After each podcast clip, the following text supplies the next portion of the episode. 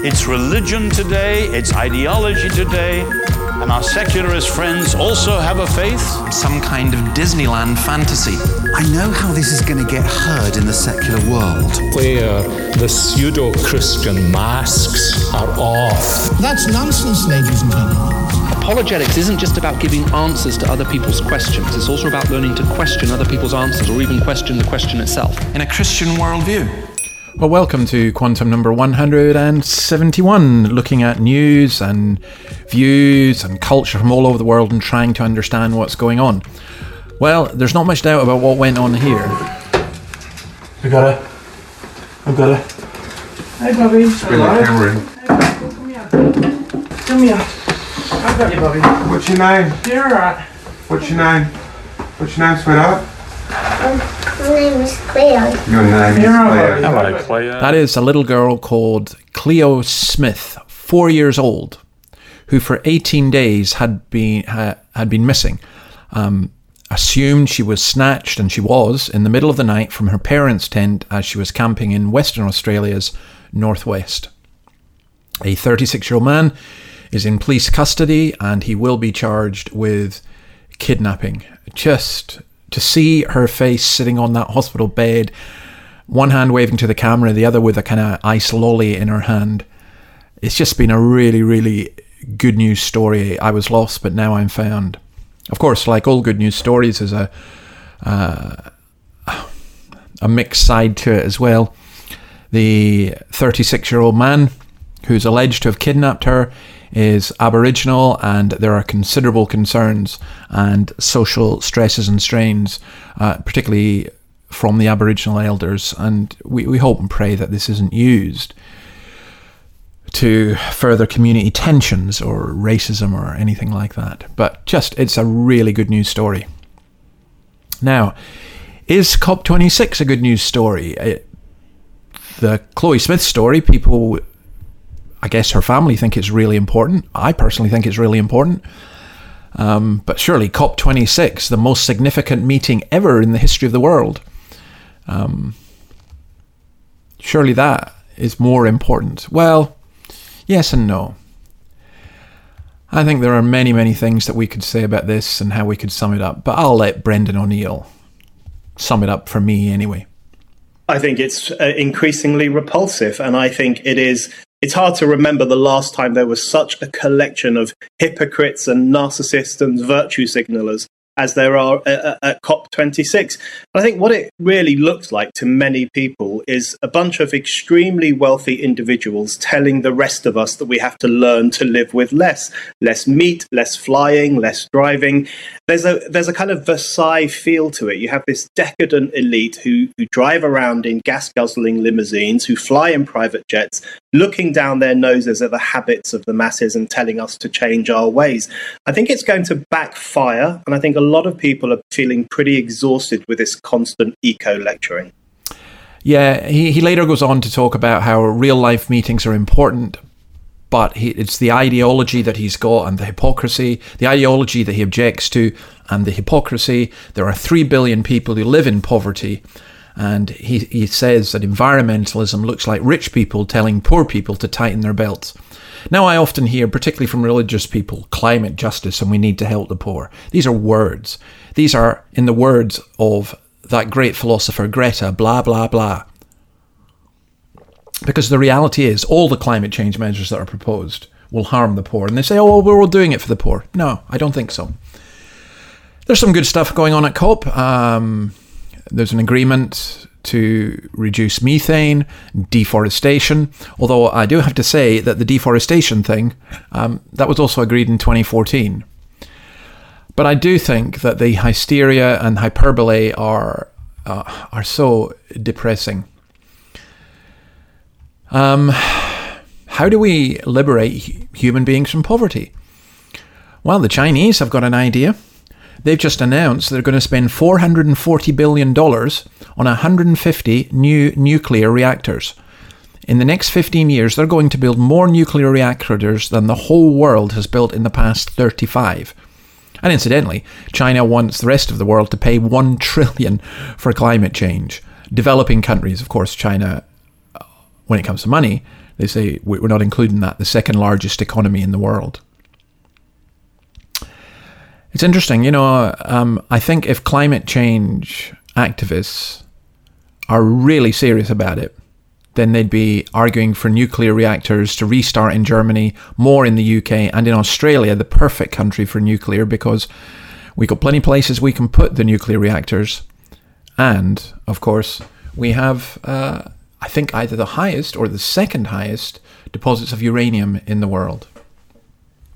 As for the hypocrisy, world leaders attending COP26, there were several of them who flew their private jets into Glasgow airport before then jetting off. The, the jets then went jetted off 40 miles to Prestwick airport, then flying back to Glasgow airport.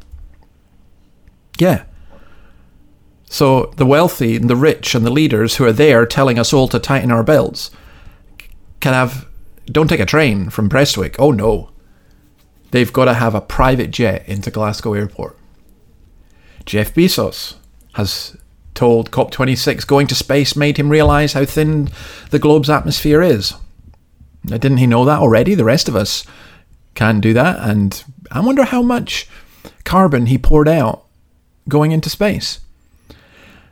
When Jeff Bezos says we must reduce our carbon footprint after flying in on his £48 million private jet, you'll forgive a certain nauseating. So, what's the solution? Is the solution, you know, just to diss the whole thing? Greta seems to think so. Here she is.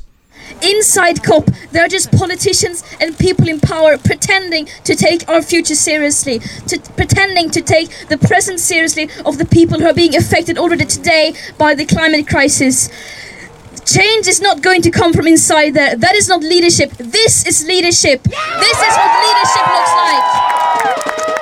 This is leadership, says the 18 year old. Really? Do you know, you know, one of the interesting th- things that's happened to her, she's become much more foul mouthed.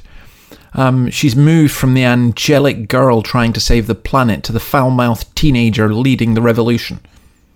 I don't know why she's given so much airtime. Others do. David Starkey thinks he does. Here, here he is talking about Greta. Greta Thunberg is not really an environmentalist. She's just wearing environmentalist dress. Let me tell you what she is. Let me, she's really a religious nutter at Hyde Park Corner. The end of the world is nigh. This is a form of millenarianism. It's completely known about. It appears repeatedly throughout history. And what we've done, we've got rid of God without getting rid of religion. And what, what you have with somebody like Thunberg is she really worships the earth. She's a nature, she's a worshipper of the nature goddess, mm-hmm. right? And, but what we've done, we've brought the whole notion of flagellant Christianity. You as a Catholic will know all about this. We mustn't have too much pleasure. It's very what do you do if you have too much pleasure? You flagellate yourself. You mustn't have too many possessions because they make you luxurious. Another great Catholic, Savonarola, at the end of the 15th century in Florence, which is again one of the precursors of all this, the world of the Medici, the wonderful multiplication of goods in Florence. What do they do? Oh, we have sinned, we have sinned. We burn, you have a bonfire of the vanities. I think all of that is fascinating, the whole interview, but not least when he, or is it Colin who who talks of cites G.K. Chesterton's "When you cease to believe in God, you believe in nothing." Starkey, and I don't always agree with Starkey. Often don't agree with him, but he says this. He says we are now believing in nature worship. We've got rid of God. We haven't got rid of religion. We've got a new religion, and Greta is like a medieval child saint being used and abused, actually. Never mind, we've always got this.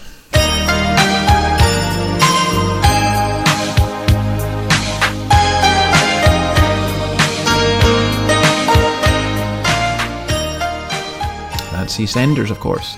Well, guess what? Over the course of this week, they're going to be carefully coordinated. There have been carefully coordinated plot lines seeing characters from Casualty and Coronation Street and Doctors and EastEnders and Emmerdale and Holby City and Hollyoaks all guess what? Discussing the environment.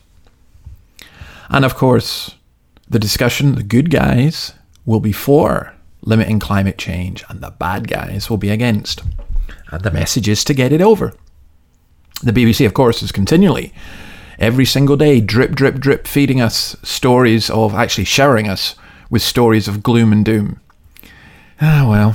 Do you know, soap operas are initially, after the Second World War, we call them soap operas because the British government used things like The Archers to try and get dramas, radio dramas in particular, to get people to use more soap. That's how they're called soap operas. Okay, let's just remind ourselves of this. He's got the whole world in his hands. He's got the whole wide world in his hands. He's got the whole world in his hands. He's got the whole world in his hands. He's got the wind and the rain in his hand. He's got the wind and the rain in his hand. He's got the wind and the rain in his hands. He's got the whole world in his hand. Mr. Eddie Albert. He's got the sinner man in his hands. He's got the sinner man in his hands. He's got the sinner man in his hands. He's got the whole world in his hands. Linda Ronstadt. He's got the little bitty baby in his hands. He's got the little bitty baby in his hands. He's got the little bitty baby in his hands. He's got the whole world in his hands. Mr. Jerry Reed. That was uh, Johnny Cash and I think Linda Ronstadt and some others singing He's Got the Whole World in His Hands. Rebecca McLaughlin, wonderful author, Christian author, tweeted this week about her daughter in the United States coming home from her school where she'd been taught the song We've Got the Whole World. We've got the whole world in our hands. We've got the whole wide world in our hands. We, us. I think that's the message of COP26. I think that's the message of the leaders. I think that's the message of the media. I think that's the message of the soaps. It's us. We're in charge. Really? Well, as someone said, our hands are really dirty. And it's no wonder our kids are getting hysterical. One more just comment on the whole of this. I think that this will be used to try and get rid of or diminish the power of the nation state. They will argue that this is a worldwide emergency, de- demands worldwide solutions, and uh, nation states must be compelled to obey what? Guess what? Who? Other nation states say? Or the corporations? The unelected bureaucrats? The tech billionaires? The people who are going to make a lot of money out of this? All right, let's come to Australia and let's talk about how, um, well, according to Candice Owens, she's suggesting that we we need to be liberated by American troops. Listen to this. When do we invade Australia and free an oppressed people who are suffering under a totalitarian regime? When do we spend trillions of dollars to spread democracy in Australia? Australia currently, make no mistake, is a tyrannical police state. Its citizens are quite literally being imprisoned against their will. So when do we deploy? No, okay, people are making fun. She's making fun. And I think she, you know, in, in, a, in a way it's right to make fun. I'm sorry, but we're not imprisoned here. Uh, and we've enjoyed a great deal of freedoms, and we still do. However, this is typical of social media narrative. On the one hand, you get somebody making an extreme statement, and on the other hand, you get people reacting saying this extreme statement negates any truth that is behind it. And there is some truth in what she's saying. Not in terms of us not being able to go out, but in terms of the powers that are being taken by politicians. So let's go to Victoria. And there, the Public Health and Wellbeing Amendment Pandemic Management Bill 2021, about to be passed into an act, gives the Premier Dan Andrews, Chairman Dan, extraordinary new powers that far exceed those that he's already got. Now, grasp this, try and understand this. This is in a democratic country. He will have the power to make pandemic declarations and extend them every three months without ever having to seek approval from the elected parliament. And this is the most astonishing thing. There doesn't even need to be a pandemic causing disease in the state. The health minister will have the power to make any order the minister believes is reasonably necessary to protect public health. Now, that's an unlimited power because he can say he believes anything to be reasonably necessary. They can rule by decree. They can impose restrictions on movement, lim- limits on public and private gatherings, including churches. They can mandate that businesses close. They can impose curfews. They can do this and much more without there being a pandemic and without ever having to go through the elected representatives. And if you don't comply, as an individual, you can be fined over $90,000 or a business or church or whatever, $450,000. And then guess this. Here's the hypocrisy of this. This is the kind of thing that we're talking about with climate change. There's one rule for the rich and the elites and the powerful, and another law for the rest of us. Because the bill includes provisions that allow health orders to be targeted at specific classes of people. So the Andrews government could exempt itself, but it can discriminate against people based on their race, their sex, their religion, their political beliefs. No government should have that power. Speaking of which, we go back to Western Australia, and rightly so, Mark McGowan is, I think, genuinely moved and pleased at the police being able to reunite that family, Cleo Smith's family. But there's another man from Western Australia who went to visit his dying mother. He flew into Sydney from overseas. He wanted to go to New South Wales sorry, to Western Australia from New South Wales to visit his dying mother. And McGowan won't let him. Not at all. We have to protect people, don't we? All right. Um, we're going to. I'm going to play this piece again. Uh, I played it before. It's worth playing again. I'll tell you why in a moment. But first of all, listen to this what now well-known Monty Python skit. I do feel, Reg, that any anti-imperialist group like ours must reflect such a divergence of interest within its power base. Agreed. Francis? Yeah, I think Judith's point of view is very valid, Reg. Provided the movement never forgets that it is the unalienable right of every man or woman or woman to rid himself or herself or herself. Agreed. Thank you, brother. Or sister. Or sister. Where was I? I think you finished. Oh, right. Furthermore, it is the birthright of every man or woman. Why don't you shut up about women, Stan? You're putting us off. Women have a perfect right to play a part in our movement, Reg. Why are you always on about women, Stan? I want to be one. What? I want to be a woman. From now on, I want you all to call me Loretta. What? It's my right as a man. Well, why do you want to be Loretta, Stan? I want to have babies. You want to have babies? It's every man's right to have babies if he wants them. But you can't have babies. Don't you oppress me. I'm not oppressing you, Stan. You haven't got a womb. Where's the fetus going to gestate? You're going to keep it in a box? Here, I've got an idea. Suppose you agree that he can't actually have babies, not having a womb, which is nobody's fault, not even the Romans, but that he can have the right to have babies. Good idea, Judith. We shall fight the oppressors for your right to have babies, brother. Sister, sorry. What's the point? What? What's the point of fighting for his right to have babies when he can't have babies? It is symbolic of our struggle against oppression. Symbolic of his struggle against reality. Well, Terry Gilliam of Monty Python is the latest artist to be cancelled. He was due to direct Stephen Sondheim's Into the Woods at the Old Vic in London. But some of the staff there didn't want him to because of things that he had said. He, for example, rubbished the idea of white privilege and had a pop at identity politics when he was interviewed by a journalist from The Independent. He said that he was a black lesbian in transition. Now, he's been cancelled. Just been cancelled. His skit all those years ago has turned out to be true.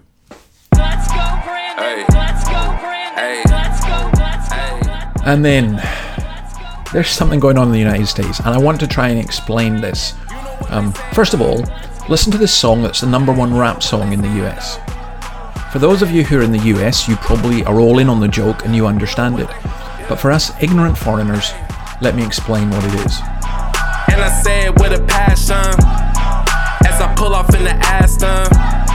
Don't nobody like his ass, huh? Tried to cover up and tell the people, go Brandon.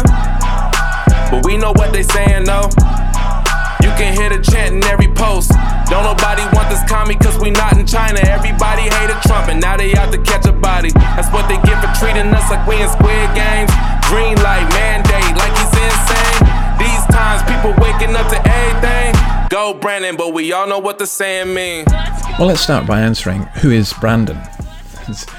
um, Brandon Brown is a NASCAR driver. He did an, a report.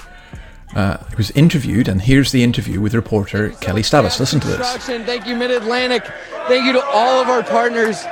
Oh my God, it's just such an unbelievable moment. Brandon, you also told me, as you can hear the chants from the, the crowd,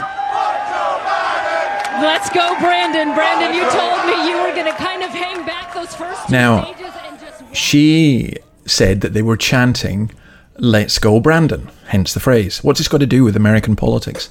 They were actually shouting, I hope you didn't hear it, but expletive uh, against Joe Biden. And this whole thing has blown out into a cultural meme, which is a, a massive inside joke and part, again, I suppose, of the US culture wars. But that's seen in different ways. Now, something extraordinary happened in the US this week. In Virginia, which is a shoe in, it should be a shoe in for a, a Democratic candidate. Uh, there was a newcomer for the Republicans, Glenn Youngkin. There was a well established, with a well oiled political machine, uh, Terry McAuliffe um, for the governorship, and he lost. And that's extraordinary. By the way, um, it's not just that he lost, but the, the, the, the I think the whole Senate in, in Virginia went over to the Democrats, the House did. And there was a woman, a Republican woman, has become the first lieutenant governor in Virginia. Now, what I like about this a lot is that, first of all, she's a black woman, and secondly, her name, Winsome Sears. I think I'll change my name to Winsome. Um, now, you may not remember this, but let me just remind you of the story of Scott Smith, who's the father of a 15 year old girl who he alleged had been assaulted in a school by a boy who was wearing a skirt. And just, I'm not going to go into the whole story, but he was ridiculed, he was uh, tackled by the police, he was mocked by transgender activists, and so on. And guess what? It turns out, look, you just look it up, the story of Loudoun County. It turns out that he was right. The boy has now been charged. It also turns out that one of the uh, the school's supervisors had lied about there being no problem. The Loudoun school superintendent lied when he said that it never happened, and that this boy had also gone to another school where he proceeded to sexually assault another girl, according to current charges. This is one of the first elections where these kinds of issues have played a really significant part. All right, um, let's let's come on to the church. I want I want you to listen to this. This is part of an interfaith gathering at the COP 26. Just just listen to it for a moment. And we are you. You are all creation. And in honoring you, we affirm our devotion to life on this small planet, healing and protecting it the best we can. It is the season of Samhain, of All Hallows Eve, and for some, the beginning of a new year. It is the season when darkness grows before the fallow time, when the veil between spiritual and earthly worlds becomes thin. And although we follow different paths, we call upon our ancestors of spirit and history, blood and bone, to forgive us and help us carry on. Today, we ask those who are meeting at this hallowed time, making decisions about the future of our planet, to take into account what we already know to be true. This earth is our mother, our father, our source, our hearth, our home. We exist because it exists. It is long past time to stop taking for granted and destroying this home which gives us all we need. We pray that instead, those conferring today listen and they act with wisdom, conscience, and compassion for the sake of our earth and the generations to come. Okay, that was the pagan chaplain taking part in a service where there was a Catholic, a Protestant, Quakers, Hindus, Buddhist, Islamic. And by the way, the Islamic guy had no qualms at all about standing up and, and saying there is no God but Allah and Muhammad is his prophet, which disses all the others there. And the people were still stupid enough to go, Oh, isn't it wonderful how we're all united? He said exactly the opposite. It'd be like me standing up and going, saying, There is no other name given under earth by which one can be saved except Jesus Christ, and unless you repent and turn to Christ, you're lost. Well, he said that, and of course, he got away with it. But this is what gets me. Here, we had a pagan teaching the earth is our mother father. And here, we had Christian, uh, allegedly Christian, clergy joining in. How did we arrive to this? We've gone back to this religion of Baal. And so called Christian clergy, clergy join in. It's enough to make you want to pray. Well, to make you want to pray, listen to this extraordinary. I won't do the whole thing, but listen to this extraordinary clip from Jordan Peterson again. One of you sent it to me, and I just it it, it stuns me. I see even the best of men degenerating into the exchange of blows. I see even the best of men identifying the enemy in our neighbors and friends. I see even the best of men falling prey to cowardice and self righteous anger. It needs to stop. I need to stop. You need to stop before it's too late. Who is the enemy here? The snake in your heart? The lies on your tongue? The arrogance of your intellect? The cowardice of our refusal to see? The enemy is that which divides to sow discord.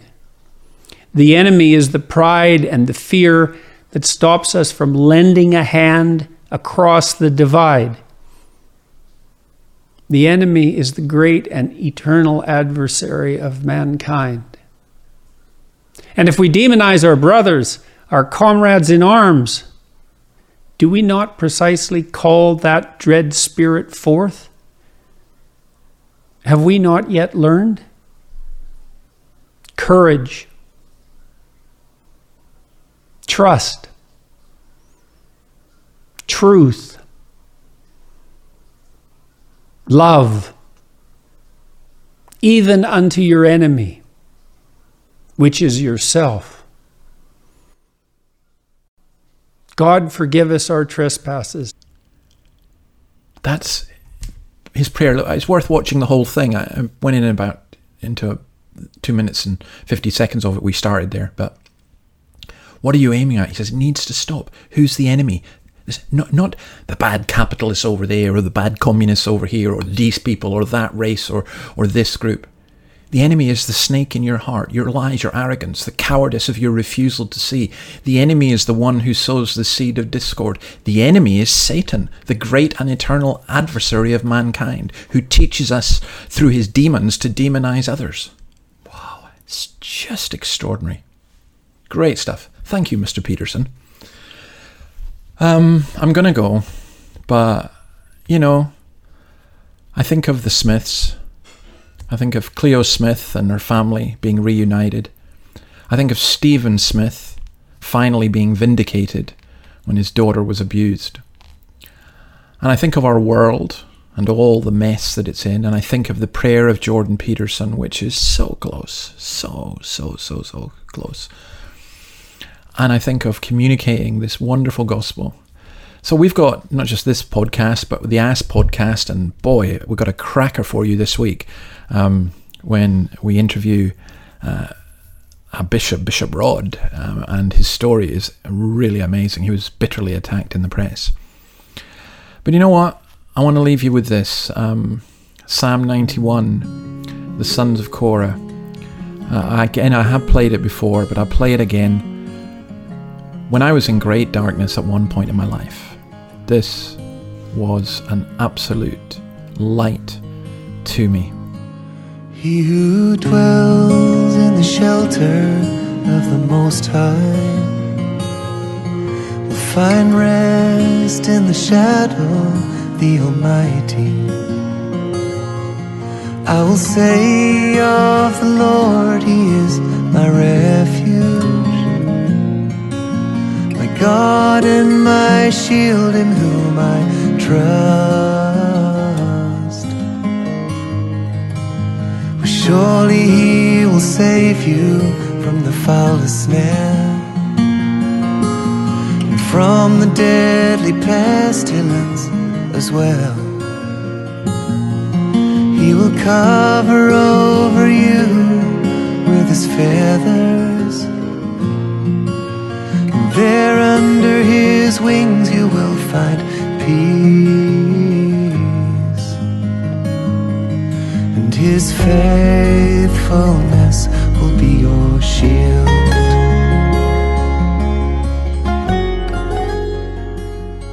When we may feel darkness in different ways, and all different kinds of things happening, just dwell in the shelter of the Most High. Fear the terror of the nighttime, All right, if you want to support us, Podbean, please go to the Podbean fundraiser. And if you want to come back next week, please do so and spread the word. It's great to see so many people. The, audience keeps growing with this, so it's wonderful. And if you've got any information for me, please pass it on. But God bless you and see you next week. A thousand may fall at your side,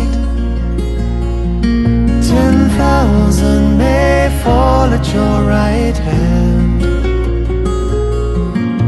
but it will not come near you. You will only see, you will only observe when judgment comes. For he commands his angels concerning you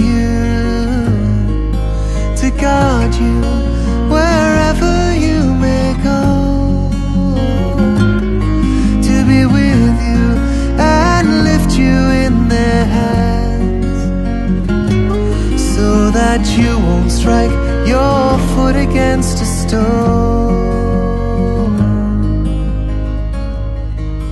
Well, if you make the Most High your dwelling, even the Lord who is my refuge, and surely no great harm will befall you, no disaster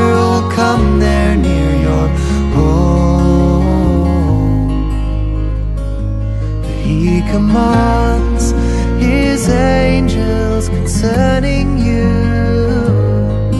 to guard you wherever you may go, to be with you and lift you in their hands, so that you won't strike your foot against a stone.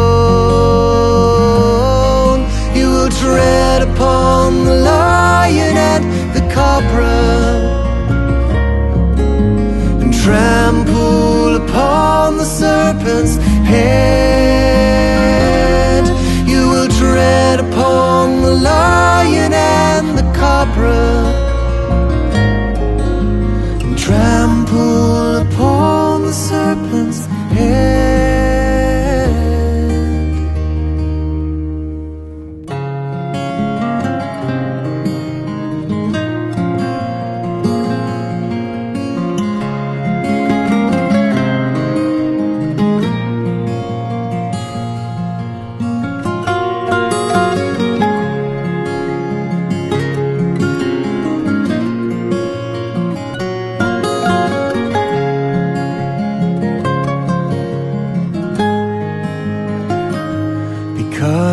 loves me, says the Lord, I will rescue him.